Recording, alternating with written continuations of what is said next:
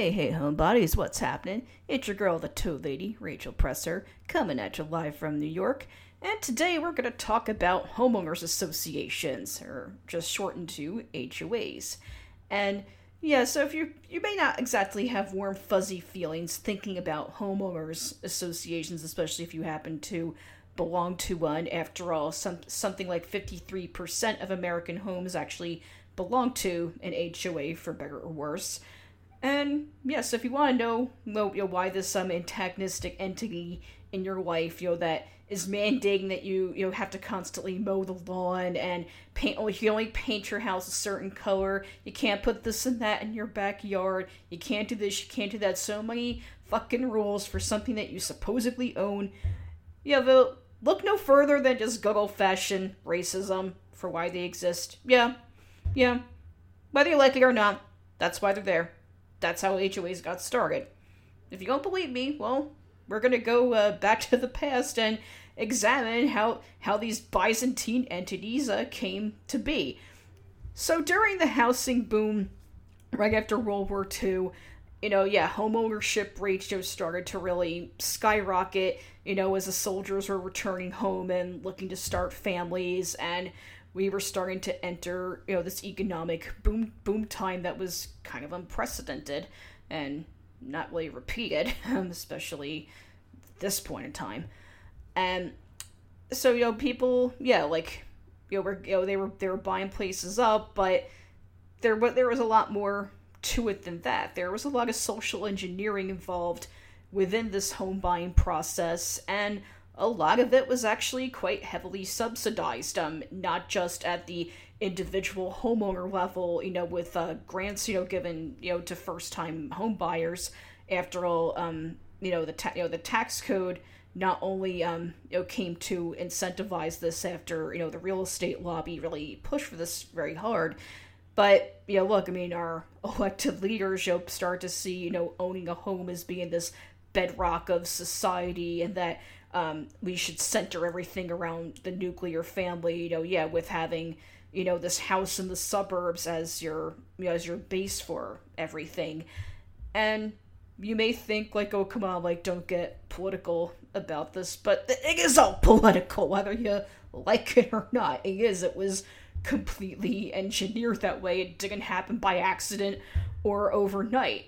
And HOAs um, began to spring out of this because, in addition to these subsidies for homeowners at the individual level, grants were also given to um, real you know, to real estate developers who were building these sets of homes en masse at the time.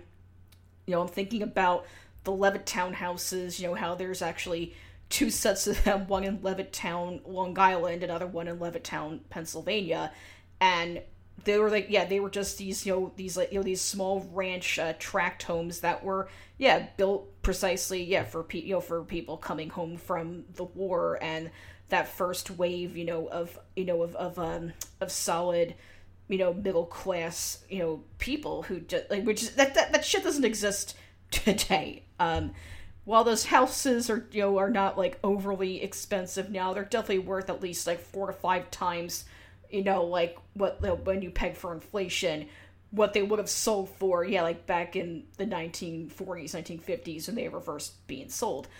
And and so the thing is, with the way that the you know, with the way that these developers show were were laying out the land, they wanted to keep the quote unquote out, and because before this, you know, when you, if you were just a renter as opposed to a buyer, well, what would happen was you would get re- you would get redlined out of certain neighborhoods, especially if you were black, if you were Asian, um, even if you were Jewish. Um, my this happened to my own family, you know, about oh, not terribly long ago. I mean, like that's the thing when you think about it, it is pretty wild how it really wasn't all that long ago. I mean, we're not talking like oh, you know, opening history books and like going back to like the 17 1800s. I mean, this was when yeah like my when my grandparents were still alive and able to talk about this my own grandparents actually got redlined out of the very condo complex that I live in now that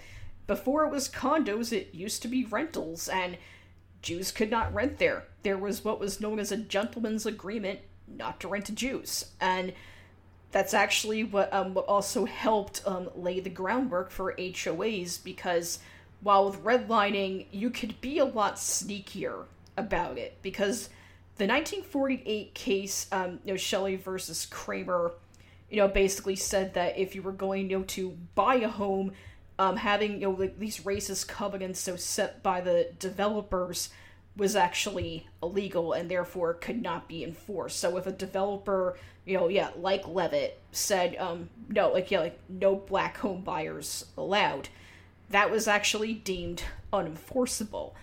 However, the damage had pretty much you know, already been done.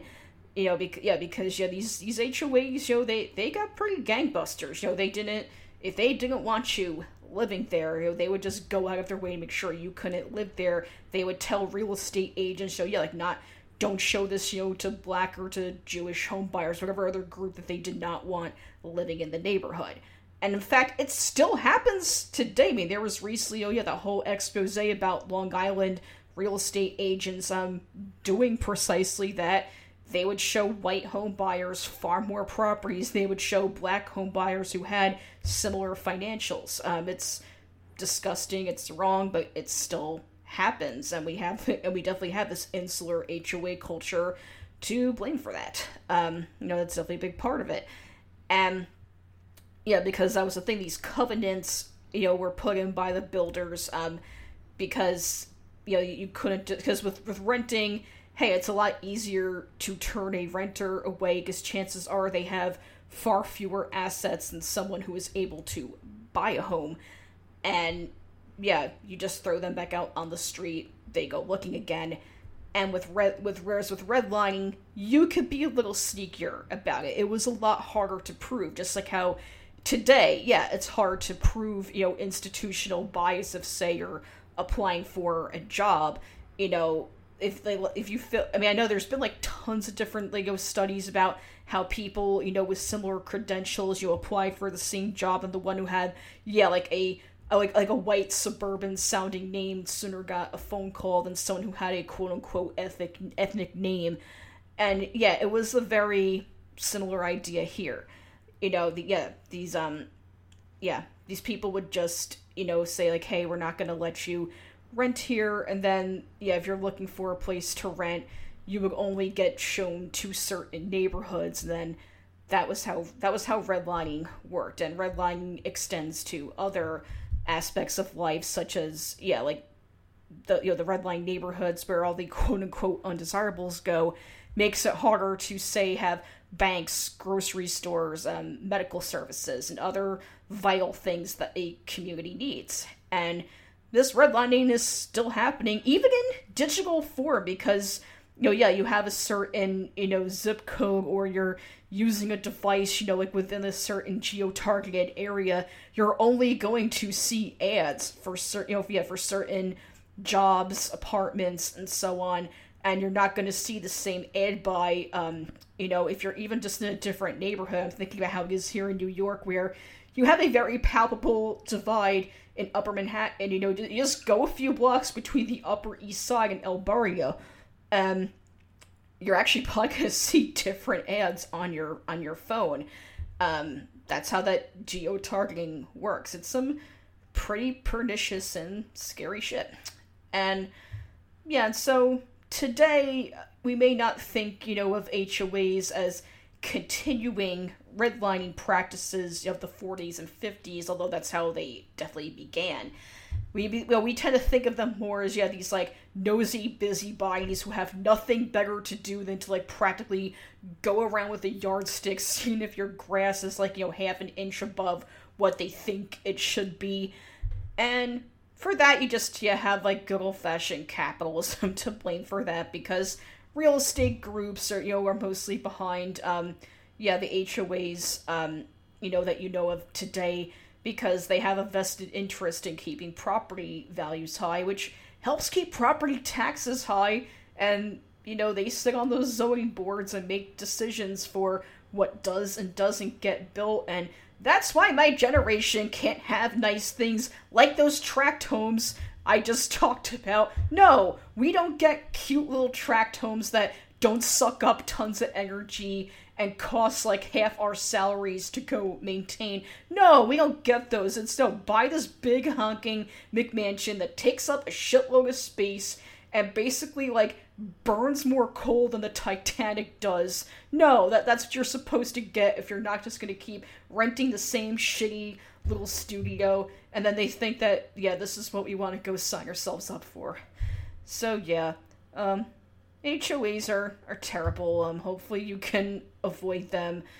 Maybe um it's the next thing that my generation is gonna go take to our CIA black site where we killed things like, you know, chain restaurants, diamonds, and other other things that, you know, all the journos filled their diapers over us supposedly killing.